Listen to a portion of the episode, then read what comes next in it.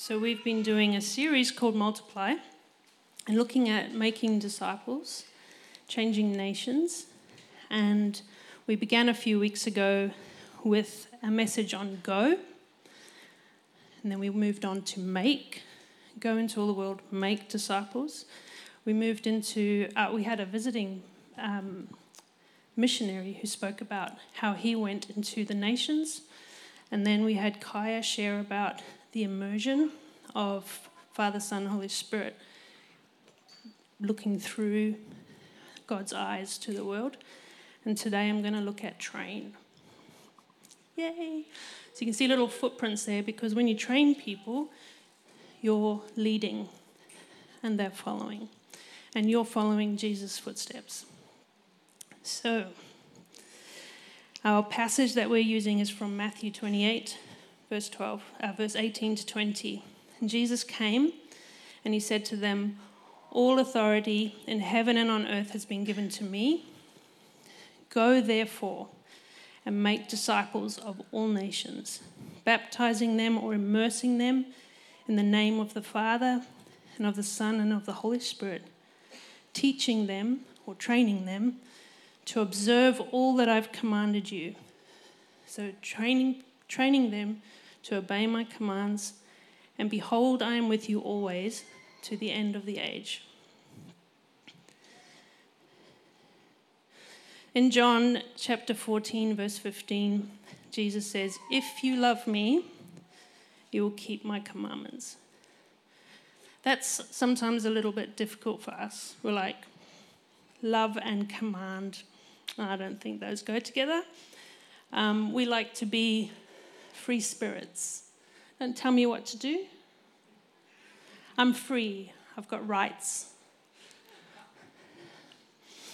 Um,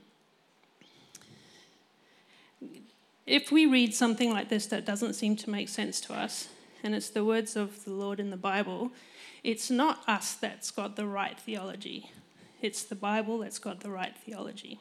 So if we think that love and commands don't work together, we need to change our theology. There's something about love that we haven't learnt properly if we think that the commands of God are not loving. And to obey those commands is not an act of love towards Him. God is good. Yes? Yeah, He's good. And when He gives commands, you think of an army. If you're given commands, the authority above you knows why they're giving that command. It's unto something.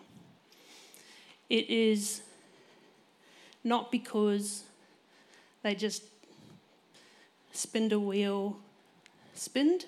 Spun. They didn't just spun a wheel. No, that didn't sound right. Um, and it landed somewhere random, and they said, "Oh, we'll do. We'll we'll give all of creation that command today." When God gives commands, it's unto something because He knows why, and it's for His good, for the greater good, for our good, and it's from a place of love because God is love. Some of us have been in environments where we have received commands through Christian or religious, um, through preachers, through teachers of the word, and it's felt, it's been squiff, it's been a bit off. That is not God if it's out of alignment with God. Okay, so you've got to hear me when I say that the commands for, uh, to, to love God is to follow his commands. I'm not saying that you need to follow commands of controlling earthly people that are trying to manipulate you. You've got to ask the Lord for wisdom, but there's some things that are non negotiable, and it's because Jesus said them, or God said them. So, commands linked to love. Now, when Jesus gave commands to his disciples, most of the time that was based out of the relationship he'd already established with them. Okay? So, God loves relationship, God is love. Usually, when he gives commands, there's a foundation of relationship that he's working off. Most of his commands are for people that have said yes to him. Okay? So that's generally us. There's a level of relationship there, trust is growing, maturity is growing, our sense of responsibility is growing. And so there's somewhere for that command to land. And when we outwork it, it's an act of love back to Him. And we don't get to pray about which of His commands we feel like um, obeying today because His name is Jesus Christ, not Ronald McDonald. You can go to a drive through, you can say, Oh, yeah, chicken nuggets today, thank you. I'll have chicken nuggets. No sauce. I don't want any sauce. No sauce today. And we've got the freedom to do that because it's Ronald McDonald that we're talking to. Yes? And then tomorrow, we can say, No, no, no chicken nuggets. I'd like an Angus burger with three times the lettuce. Please give me that. Large. No ice in the drink. Otherwise, you're only giving me a little bit of drink and you're filling it up with ice cubes. So we've got the freedom in areas of our life to decide what direction to go. But there's some things that God says, and that's He expects for us as an act of love, embedded in the relationship that we are growing in Him, to honor these things because He knows what's best. He's also designed us, He's designed the world. If we obey His commands, everything fits together. If we don't obey His commands, we enter into disobedience, obviously, which can lead to rebellion, which can lead to demonic infestation. That's extreme, but it's true. Rebellion opens up the demonic, and um, because basically you're saying no to God, so you, therefore you must be saying yes to something else. Okay, so Jesus actually gave quite a few commands to his disciples. There's over 40 very easy to find. You can just go to Google, what are the commands of Jesus? There's over 40 of them that are very easily stated commands of Jesus in the Gospels. Here's some of them repent, turn from your sin, follow me. So, this is Jesus' words. These are the commands that he's stating to us. Let your light shine before others. And the rest of that verse goes on to say, so that they can glorify God, because they can see the good in you, therefore they'll glorify God. Be reconciled to others. It's actually a command. Be reconciled. You need to pursue reconciliation. Do not lust. That's a command. Keep your word. Love your enemies. Lay up treasures in heaven. This is eternal fruit. That's, that's the priority, not earthly fruit. That's not the priority. Lay up treasures in heaven. Seek God's kingdom first. These are commands of Jesus. Then he goes on, there's some more. Do not fear. It's actually a command. Don't live by fear. Wear Jesus' yoke and burdens upon you, not your own. If someone's offending you, go and sort it out with them. Address that person. Don't go behind their back and make a big whirlwind about the situation. Go directly to them and start there. Forgive. It's a command. We don't get to say, no, thank you, no chips with that, and can I have a little bit more sauce? It's like, no, forgive. Honor marriage. Marriage is from God. It's not a human invention, it's something that God put in place. We need to honor it. Ask with faith. For asking Him for something, engage your faith. These are commands of Jesus. Love God with all your heart, soul, mind, and strength. Not just your mind, or not just your heart. All of your heart, soul, mind, and strength. Be born again Disciple my people. These are commands of Jesus. So, if we're going to train people to obey commands, we also need to know what those commands are. And um, we need to obey them ourselves. So, how, how do you obey? How do we obey commands? First of all, get into a relationship with God. So when Jesus gave commands to his disciples, it had that relationship base. If you feel a bit far away from the Lord, just start there. Just start start putting in intentionality, re-engage with the Lord, whatever that takes. Focus on that. Okay? Kris Vallotton once said that the biggest no he ever had to temptation was when he had a much bigger yes in a different direction. And this is what this is. You get in relationship with God, your yes towards God grows and grows. And the temptations that come, because they do, the temptations that come have less, there's less of a desire inside of you because your yes is really big towards the Lord. Number two, we choose to obey, to engage our will because we have got free will. We can choose not to obey.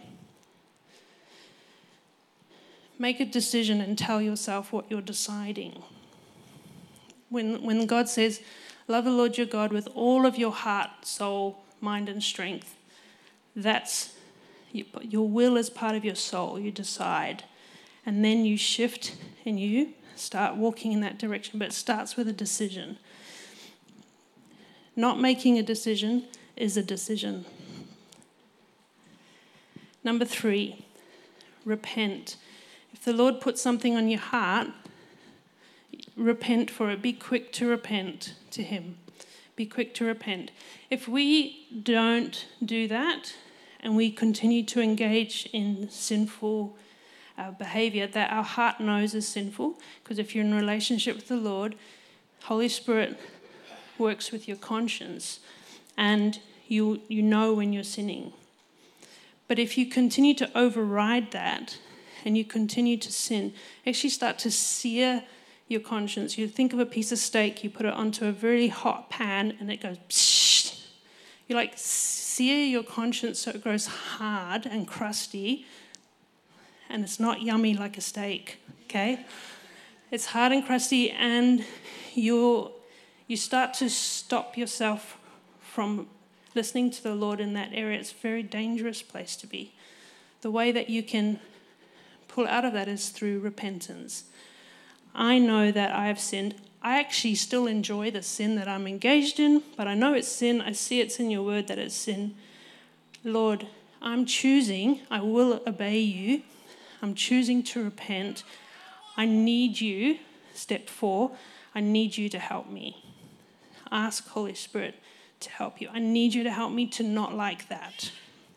I need you to help me when I'm tempted to rem- my decision is no, and I want to grow in love with you.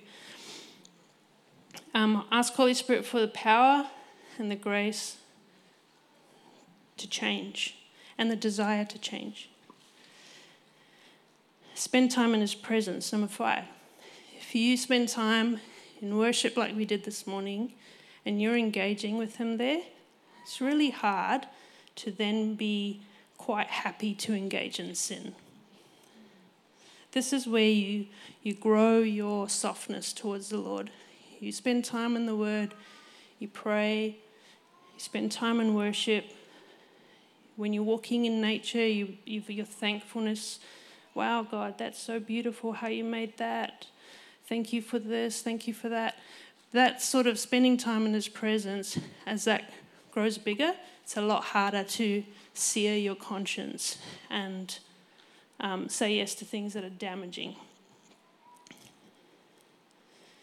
Number six, practice obedience. Don't just choose, I'm going to be obedient, practice it. Maybe you. Maybe you are engaged in a lot of shoplifting. You can choose, I will not shoplift. But when you're in the situation, practice not shoplifting. So you say, Holy Spirit, help me. I know that I am tempted when I walk into a store. Help me to honor you. And I'm not going to, I'm not going to, I'm not going to. And you, are practicing that intentionally. Prepare yourself and be intentional. Sometimes that's not enough. We need to invite others into the journey with us. We need accountability. So let people know hey, I struggle with shoplifting. um, I don't want to uh, continue in this. Can you keep asking me about this? Or can you walk with me into the shop for the next three times I go to whatever, Target? And can you just be my accountability? So invite someone into your journey. If, if we're too proud to do that, we feel too much shame. I mean, that's real feelings, but it's not helpful if you allow pride or shame to stop you from inviting people into your journey, being accountable. Um, and sometimes you need even more help. So, number eight is get extra help if needed. Sometimes it's like, wow, this shoplifting thing is really strong. Where did that come from? Invest in prayer ministry, invest in counseling. Jesus said, um, don't look at a woman lustfully. If you do, it's actually better for you to gouge your eyes out than for you to continue in that sin. Like, that's a high cost to gouge your eyes out. Far better cost is to invest in prayer ministry. right? Far better cost to invest in counseling, get professional help. Like I personally think that would be more beneficial. You get to keep your eyes, but you lose some finance. It's still better. Okay? So put invest where um, it's, it's worth investing into your healing and your health. If you think, oh my gosh, it's so much money, we'll save up and invest it anyway.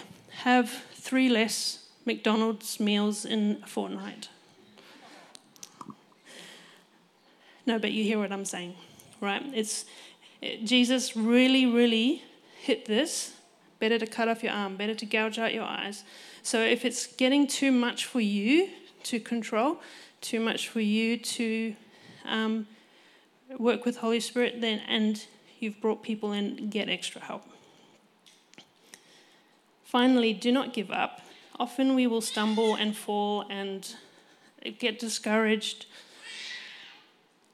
Pick yourself up, go again. Pick yourself up, start again, repent, start again, get people into the journey with you, be accountable, pick yourself up, repent, start again. Okay? This is how you live a life of obedience. You, you come into a relationship with the Lord, you choose obedience, you repent, you ask Holy Spirit to help you, you practice His presence, you practice the acts of obedience, you invite people in, you get extra help, and you don't give up. You just keep going. It's not going to be easy because it's our flesh, and our flesh doesn't want to have Jesus as Lord. Jesus as Savior? Fine. That's fine. That's a once off. But Jesus as Lord means we're, we're not Lord anymore. And our flesh doesn't like that.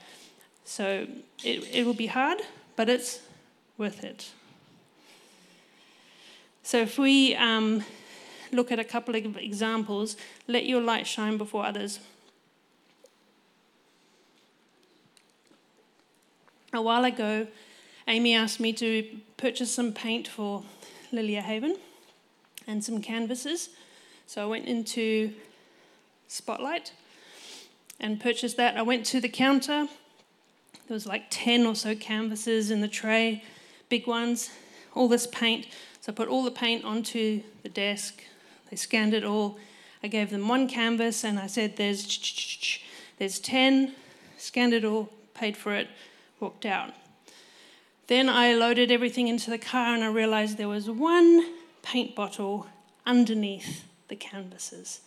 So annoying. Pretty sure that didn't get scanned. So immediately, your flesh starts talking to you. Oh, but it is for a charity. Like it's for Lilia Haven, like everyone should be giving to Lilia Haven, even Spotlight. right? And I didn't do that on purpose. That's the shop, the fault of the shop. Like I went and scanned everything that I thought was in my. These are the immediate thoughts that that come. And, um, and nobody saw it anyway. Who's to know? Well, I'm to know. My heart is to know. My conscience is to know. God is to know. And I want to be soft towards the Lord. So I was frustrated. I knew that the line would be long inside, but I packed everything into the car. I took that one annoying bottle of green paint and my receipt back inside, stood in line, got to the front, was a completely different checkout person, so they didn't even know that I'd been through. And I said, Hi, um, here's my receipt. Uh, when I was packing everything into the car, I just don't think that this, this bottle of paint was scanned. Can you please scan it and charge me. And she was like, oh, it's weird. And she checked the receipt and she's like, oh, yeah, it's, it's not on there. And then she scanned it, she charged me and she said, thank you so much for coming inside and scanning that. Most people wouldn't have done that. This is what the command of Jesus to let your light shine before others so they can see your good works, so that they can glorify your Father in heaven. This is how kingdom rolls out into a community. And it starts with self obedience out of your relationship with the Lord. Yes? Okay. Love your enemies. When I was in school, I had a friend that I really loved, and she decided she is not going to be a Christian anymore. So she said to me, I don't want to be a friend anymore because you're a Christian and I'm not. I want to smoke and drink, and I don't want to be your friend anymore. So I said, Well, I, I still love you. We don't have to have the same beliefs. I love you. I care about you. Pray for you. I'll always, always care about you. I always pray for you. I'd love. I want to still be friends. Well, she said, No. Now we're in boarding school, which means you're in 24/7 community together. She decided that she would treat me from that moment forward as if I was an enemy of hers. So she didn't give me any contact, she didn't say hi. If we passed each other on the footpath, she'd make sure her shoulder could like budge against mine. She would sometimes tell me to F off. She would push me when we're playing sport. Like she went out of her way to really push forward the point that she does not want to be friends anymore, and therefore it should look like this. And I had said to her, I want to still be a friend. I will always love you, always pray for you. And so now I'm like, oh, how does this look now? Lord, what do you want from me? And ask Holy Spirit to help me. What do you want me to do? Because she's treating me as if she's my enemy. And I felt that the Lord wanted me to act in the opposite spirit. So I'd greet her, eye contact, smile, greet her, um, help her if she fell over, different things like that. Went on for actually months, and it was quite brutal for my heart.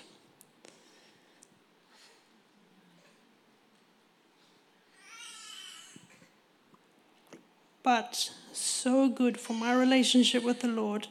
So good because I was just I chose to obey the Lord in this, and I'm not going to treat her like an enemy. I'm not going to treat her out of the offense. I'm going to love this girl. And it got so hard, and I said to the Lord one night, I said, I can't keep doing this. There's no fruit, and it's, it's brutal, it's hard on my heart. I'm going to open my Bible. If there's nothing there to encourage me to continue, then I'm going to stop. And I opened my Bible, and it was dark. I couldn't read anything. Now, if you've been in boarding school, you do not turn that light on.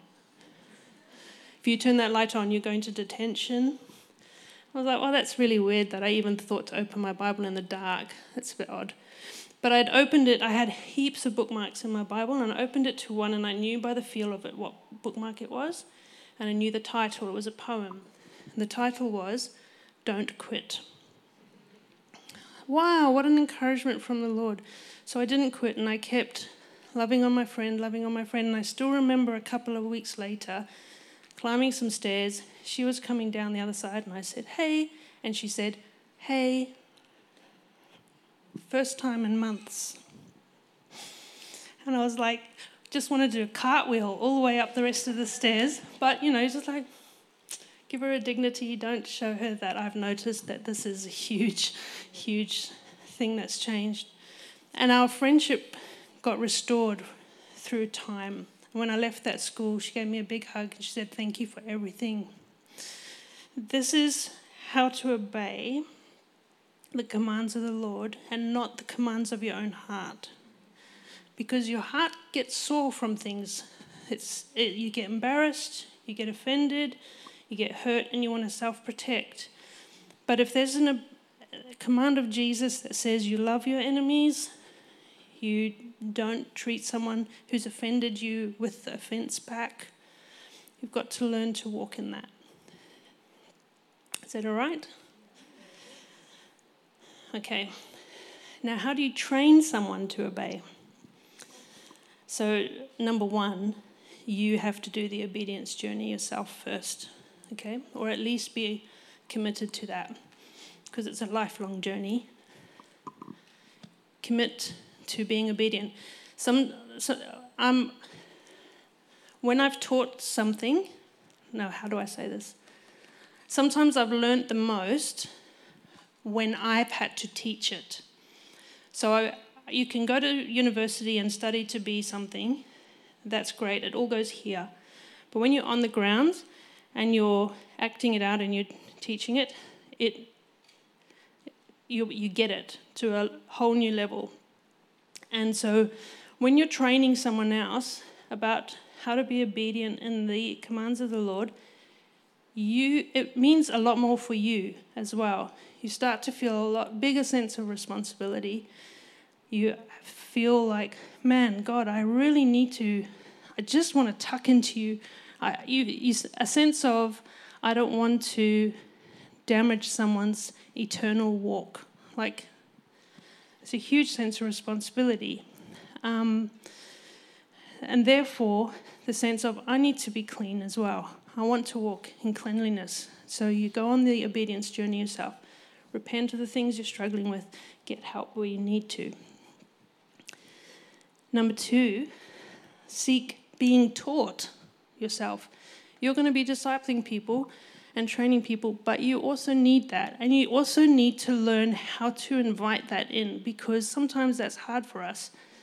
You can feel pride or shame or embarrassment to ask someone to disciple you or to train you or invite their feedback. Hey, can you give me feedback on this?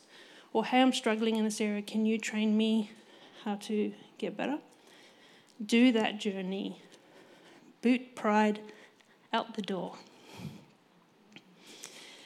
All right, if you're in that space, then training someone is um, a little bit not necessarily easier, but you're in the right space for it. Okay? So, number three, if you're training someone, establish relationship with them. This is what Jesus did with his disciples. Yeah? It's um, people are not projects. So if someone comes to the Lord, they're a new Christian, you tuck them in. If you're treating them like, oh, that's my project, that's my project, that's my project, I need to train them, Something's missing here. They're not God's projects, they're His sons and daughters. Okay, so learn to see them. Ask God, help me see that person as a whole living being. Give me love for them. Help me see what their identity is, what they what have you created? How do they reflect you? Because all of us reflect God. How do, how do they show his image to the world and who, who are they? Let me find the joy in them and seek that person unto who they are, not unto them being a project. So establish relationship. Then ask Holy Spirit for wisdom. You might see 10,000 things that that person could do with some training in. Well, Jesus was like that with the disciples, but he didn't just go nailing them with the machine gun of commands. Um, he had Judas with him for three years, and Judas was stealing money from the treasury. Nowhere in the scripture does it say that Jesus confronted him about that. He may have, but it doesn't say that. There's times when you can see things in people's lives, and it's not necessarily the right time or it's not necessarily for you to point it out yet. So you need to ask Holy Spirit for wisdom. You can have insight, you can discern things, but if you don't have wisdom, you can just mash over someone's heart and it can be too overwhelming for them.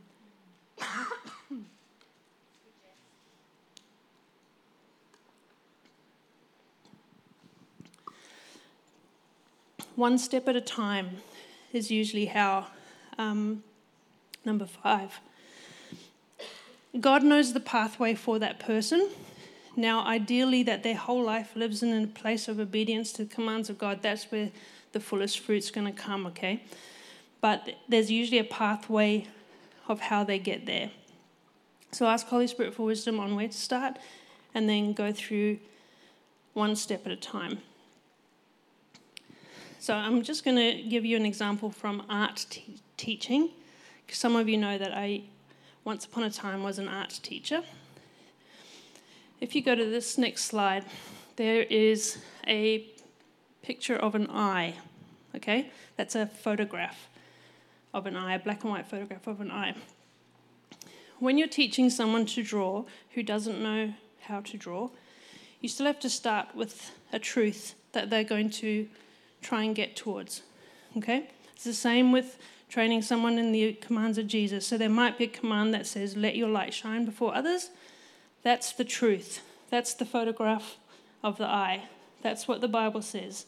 The truth is the truth. Okay? That's what you're aiming for.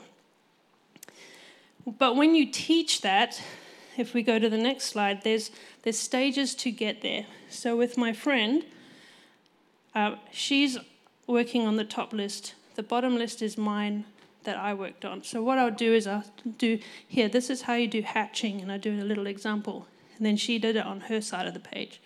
Oh, yeah. And I thought, this is cross hatching. Try this, do that. And then she does it on her side. So you're building up understanding, you're building up knowledge. You're saying, look, here in the Bible where it says this, or this is what happens when you put your heart and you sear your conscience. It works like this. So you're explaining things in small pieces and you're building up understanding and knowledge and experience in small ways. You're giving them something to copy because you're explaining your journey or your experience or your understanding, or you find something together that you can point it out. Like for love your enemies. One thing that the Lord taught me was you go in the opposite spirit. So that's like, this is how you do cross hatching. I'm like, this is how you work in the opposite spirit. If you've got someone at work who is, keeps calling you um, and you don't like it, but they're not shifting, what about if you do something in the opposite spirit? Buy them a coffee. Find out, oh, your kid's sick. Here's a toy for your kid. Do something that's completely opposite spirit to what that person is giving you. Don't retaliate in the same spirit. So it's like, okay, this is how you crosshatch, or this is how you do directional shading, like this. Oh, okay, yep, okay, I can try that. Is this making sense? Okay, next slide. So you've got your truth, which is the photograph of the eye, and then you've got your own example. So my example is at the bottom, the blue one. I'm halfway through drawing that. My friend is copying my example and has the truth reference. Okay? So it's like Paul. Paul the Apostle said, Follow me as I follow Christ. This is why our own lives need to be given into obedience as well. Follow me as I follow Christ. And then you can see, oh, you missed something there, or I can see that your shading on the iris is a bit funny. Try and do it like this. So if we look on the next slide, you can see on my drawing, which is the blue one, we've also done a few squiggles on my piece of paper to show how not to how not to shade the iris. And then you can maybe see the little dashes. That's us practicing how do you do eyelashes? Like this. Try it like that. Try it here. I did some, my friend did some. We practiced lots of eyelashes. So we're talking it out. This is this is the joy of accountability when you're walking with someone. You're able to talk things out. You say, um, it's really, really hard at work because there's actually five guys at work that are almost bullying me, and I don't know how to bring my kingdom presence into that culture that feels so dominant. And you practice little, oh, how about try this and do a bit more like that? And you're talking it out, you're brainstorming together. And then my friend then did it on her own eye. Next slide, you can see the final. This is someone who's never done drawing before in a significant way. Okay? But you can learn to if you're taking it slowly, step by step. And it's the same with us in our journey of how do I bring community, how do I bring kingdom culture into my workplace, into my family, into my home, it's lots of little things that we do. It's the little bits of shading here, it's the directional there. And you, you're adding all of that together to bring the outcome. If you've never been trained, it's sometimes hard to know well, what do I, how do I train someone? I don't know the steps. I'm a natural artist. When I started teaching art, I naturally know how to draw like that. I didn't know how to teach people to draw like that. So I had to learn, I watch kids what they're doing. I had to learn to break down my skill into how, what is it that I naturally know that I can teach someone. So when you're walking in obedience with the Lord, it's the same thing. What is helping me to be obedient? Oh, I've got a soft heart towards the Lord. How did I get that? Where did that come from? Well, was, I've just always been like that. Yeah, but why? How? Where did that come from? Well, in my home growing up, my mum used to have worship music on all the time. The house was peaceful. I think that contributed to it. Does that help me still today? Yes. Is that a part of what helps my heart be soft? Yes. Is that a skill I can pass on to someone else? Yes, because it's part of my experience. Follow me as I follow the Lord. Is that helpful? Okay, how to teach. So we looked at establishing relationship, ask Holy Spirit for wisdom of what to point out, go one step at a time. But number six is really important. You have to value obedience. This is you as the trainer. You have to value obedience over belonging. If you are more interested in just being a mate That's, that's dangerous for your friend to not have someone keeping them accountable. In um, James, right at the end of the book of James, uh, chapter 5, verse 19 and 20, there's not a slide for this. It says, James says, My brothers and sisters, if anyone among you, that's a believer, if anyone among you strays from the truth and falls into error, and another one turns him back to God. Let that other one know that the one who's turned, that one who has turned a sinner from the error of his way will save that soul from death and cover a multitude of sins.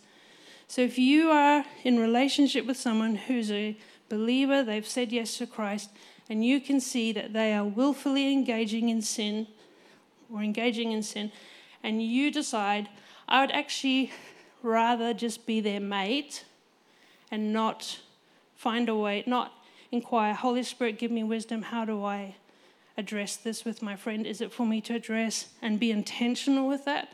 I'm just going to be mate. Oh, it's none of our business if their marriage is falling apart. We'll just be the mate. Guys, come on. What are we doing if that's how we if that's our Christian culture, we are shooting ourselves in the feet and we will not be able to march in battle.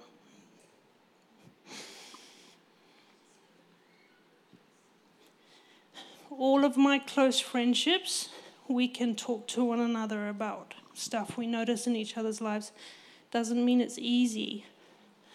I've sat opposite a friend and been terrified of asking them a question that I know I need to ask to inquire how is things going in their house or what's going on in my friend's heart.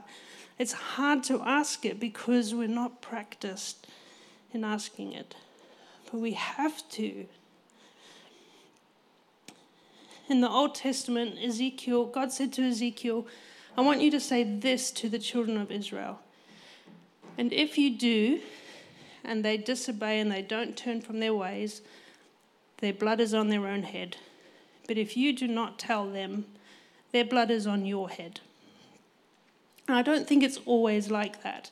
But there is a responsibility corporately where we hold our brothers accountable and we hold our sisters accountable and we ask the hard questions and we go after the tough stuff because we love our brothers and sisters. We want them to be free. We want them to be full and running the race that the Lord has created for them. And if we prefer to just belong, cool, I'm old mate. If that's your culture of your family or your country, throw it out.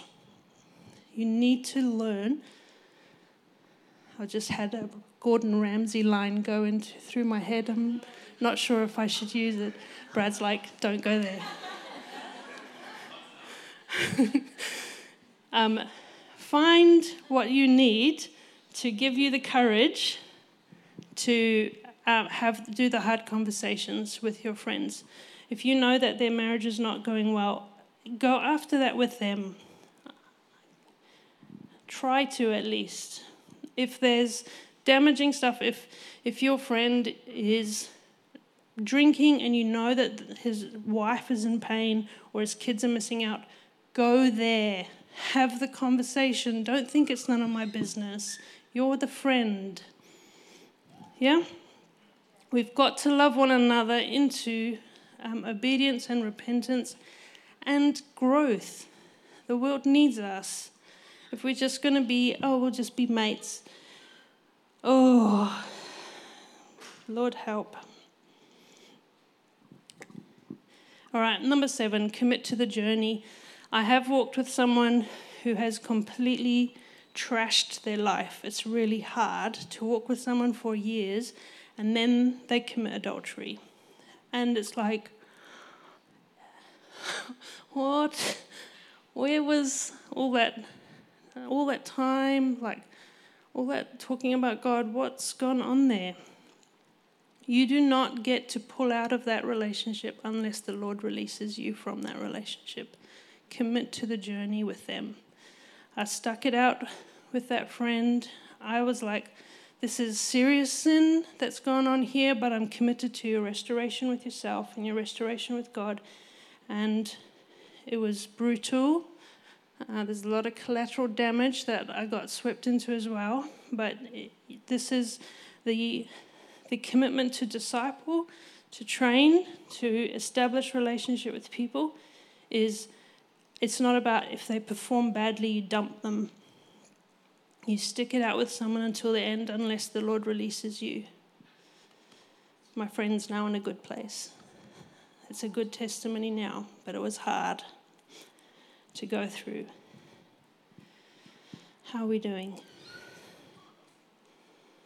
Yeah? my heart today was to, um, the Lord asks us to go into all the nations to make disciples, to baptize them into the Father, Son, and Holy Spirit, and to train them to be obedient. We need to be obedient first, and then we need to be active in pursuing that in one another so that we can grow into a strong and mature body. Yes? I'm wondering if you stand with me. I feel like it would be good to do a little bit of corporate repentance, um, just to clean, just to clean where there's areas in our life, and ask Holy Spirit to bring this up for you. Areas in your life where you've not been obeying, and areas in your life where you've not been training others or teaching or or speaking into people's lives when you can see something there.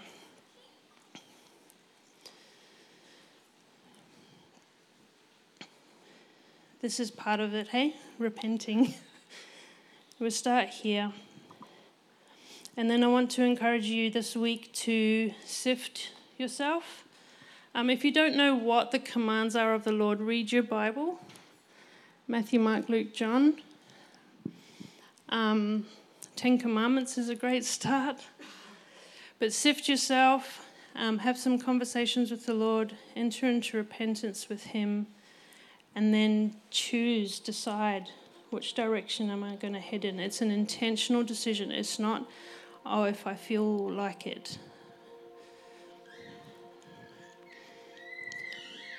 Brad, will you lead us in this? Thank you. Let's pray.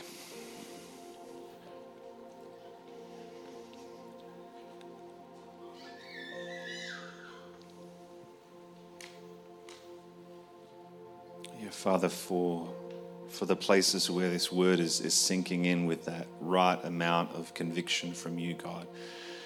We're just thankful, Lord, that I'm, thankful for conviction, Lord. It's like the blessing of being able to, even in our physical body, being able to feel pain means that we're aware when something's wrong. If we didn't feel pain, we would have injury without any awareness, and that would lead to, to more injury, to infection, and ultimately to death. So, Father, I even just, I just pray for, for those of us who maybe we, we don't like conviction.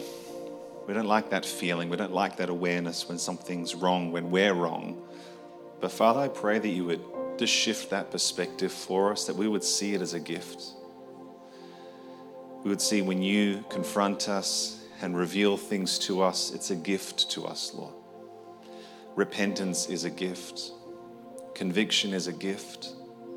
It allows us to see where we're out of alignment, where things are broken. And God, your heart is always to restore, it's always to redeem. It's never to punish, it's never to shame, it's never to crush us, it's never to put us down. You only reveal so you can heal. So we thank you that your heart is to heal us, Lord, that your desire is to heal us. But part of that process is, is revealing what's broken. And we thank you, Lord, that you are so merciful towards us. That Jesus, you made it even very clear you've not come to, to condemn the world, come to punish the world, you've come to bring salvation to the world.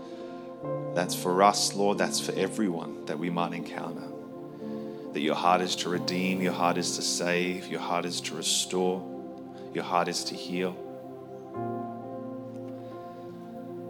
But Father, even where maybe we've taken your grace for granted, Lord, or we've misunderstood it that, oh, grace enables me to stay where I am. No, grace is what empowers us to move out of where we are. So we thank you for your grace. We thank you, Lord, as well. You don't stand at a distance and to say, you must change, but no, you enter in. You entered in, Jesus, when you came to earth and died on a cross and rose again. You entered in, Lord, when you sent your Spirit to come and dwell inside of us. You are so close. And it's your power that brings the change. But you also don't override our will. So you invite us to have agreement with your desire to, to bring change. You invite us into agreement with your desire to bring healing and to bring restoration for ourselves and for others, Lord. You called your disciples to follow you, it was invitation. And the fact is, every command that you give comes with an invitation to obey you, Lord. And we want to be a people that obey you because we want to be a people that love you. And we want to be a people that get to experience the fullness and the abundance of life that you came to give us, Lord. And not just that we can experience that, but we can be conduits to release that to others. But Father, we just bring our own hearts before you, our own lives before you. And we choose to repent, Lord, where we haven't obeyed. Where we've chosen to walk in disobedience, Lord. Things that we know aren't right, things that we know aren't good, things that we know are sinful, Lord. And we've chosen them over you. Because that is the choice that we make. And maybe, Father, our hearts have become distant, our consciences have become seared. And I know sometimes it's not even sometimes sin that causes us, sometimes it's pain. Sometimes it's trauma or betrayal that actually causes us to drift away. But Father, where our consciences have been seared, where our hearts have become hardened, we thank you, Lord, that you can come and soften our hearts and soften our conscience, Lord. That you would remove that burnt part, Lord, that you would remove that stony part, Lord, by your grace. So we just invite you, Holy Spirit, to come and to soften our hearts, to come and restore life to our conscience, Lord, that we can hear your voice, that we can feel your conviction, Holy Spirit that we might joyfully and willingly repent for our disobedience, God. So we choose you today, Jesus. And we choose even to commit with this thankful, Lord, for the just the way that Jess just laid out practical ways, Lord. That's that's what it looks like. Sometimes it can seem overwhelming. But you say, hey, come, just let's just take the first step together. So, Father, we repent for our disobedience and we choose you today, Lord. We choose to walk in obedience to you, Jesus, to walk in your ways, to follow your commands, God. And Father, we restore you to the place of lordship in our lives. Lord, that you would take the throne. We get off the throne, Lord and we let you be on the throne of our lives. And Father, we choose to repent where we haven't carried your teachings, Lord, even as, as Jess shared when it comes to, to friendship and relationship, Lord, where we've chosen ourselves over others, where we've chosen to allow people to live in lies when we know that you've been prompting us to speak truth. And Lord, there is a time and a place there is a, a leading of the Holy Spirit. But Lord, I pray that you would help us to love people enough that we would speak truth. Because it is the truth that sets people free. It's your truth that sets people free, not our opinion, not our ideas, your truth, Lord. And you've clearly outlined it in the scriptures, God. But we thank you for this moment, Lord, that you would convict us, that you would lead us to repentance, Lord. That you would restore us into right relationship with you, God. And also, Holy Spirit, that you would empower us to walk differently as we go into this afternoon, as we go into this week, Lord. That we would feel your prompting, Lord where, where things have been dry, we just thank you for the refreshing and the washing of your word, of your presence, Holy Spirit. That we would be softened again to you, softened to your touch, softened to your voice, softened even in our desire to respond to you in obedience, God. Lord, you don't call us to obey just because you want blind deaf robots that just do whatever you want, Lord. You, it's, it's our way of loving, Lord. And it's the most loving thing that you can do for us is to call us to walk in your ways. I know with my children, Lord, there are, there are ways that they don't want to walk in. But I call them to obey because I know what is best for them. And Lord, you know what is best for us. You're a good Father. You know what is best for us, Lord. We do not know what is best for us. We might think we do. We might have all the ideas. We might feel like we got it figured out. And yet, Lord, if it's not in alignment with your ways, it's not the best way for us. It's not the best way for others. It's not the best for our relationship with you. So, Lord, we humble ourselves before you. We humble ourselves before you. We acknowledge you as Lord. We acknowledge you as God, as our Father, as our Savior. And we worship you as who you are, Lord. So we thank you for your grace. We thank you for your peace. We thank you for your mercy. We thank you that, as the Apostle Paul said, in Romans, there is now, therefore, now no condemnation for those who are in Christ. So we thank you, Lord, we are not condemned by our sin. But we're restored to righteousness by your blood, by your wounds we are healed.